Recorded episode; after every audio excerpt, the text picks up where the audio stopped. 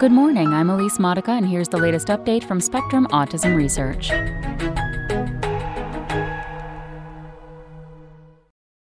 Massive UK study finds racial and ethnic disparities in autism diagnoses by Laura Dattaro. About 1.8% of school children in England are autistic, according to one of the largest autism prevalence studies to date.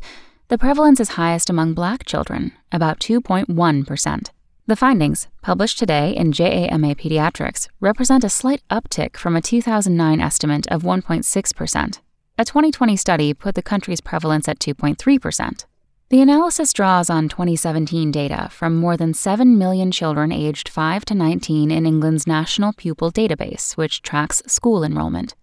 The team identified 119,821 students diagnosed with autism, or a prevalence of 1.76% after adjusting for age and sex. 21,660 of them, or 18%, also have intellectual disability or a learning disability such as dyslexia. Students who have ever been eligible for free school meals, a marker of low socioeconomic status, are more likely to be autistic than those who have not. Socioeconomic disadvantages in comparison with white students accounted for more than 12% of the increased autism prevalence among black and multiracial children, the researchers found. Until recently, black children in the United States were less likely to be diagnosed with autism than their white and Asian peers, although studies in both the US and Europe have found higher rates of autism among children of immigrants, including some black children. In the new study, however, children who speak a language other than English at home were less likely to have an autism diagnosis than those whose primary language is English.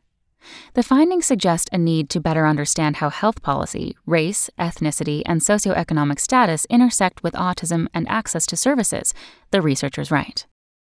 That's all for today. Check back next Monday for more content from Spectrum Autism Research or go to spectrumnews.org.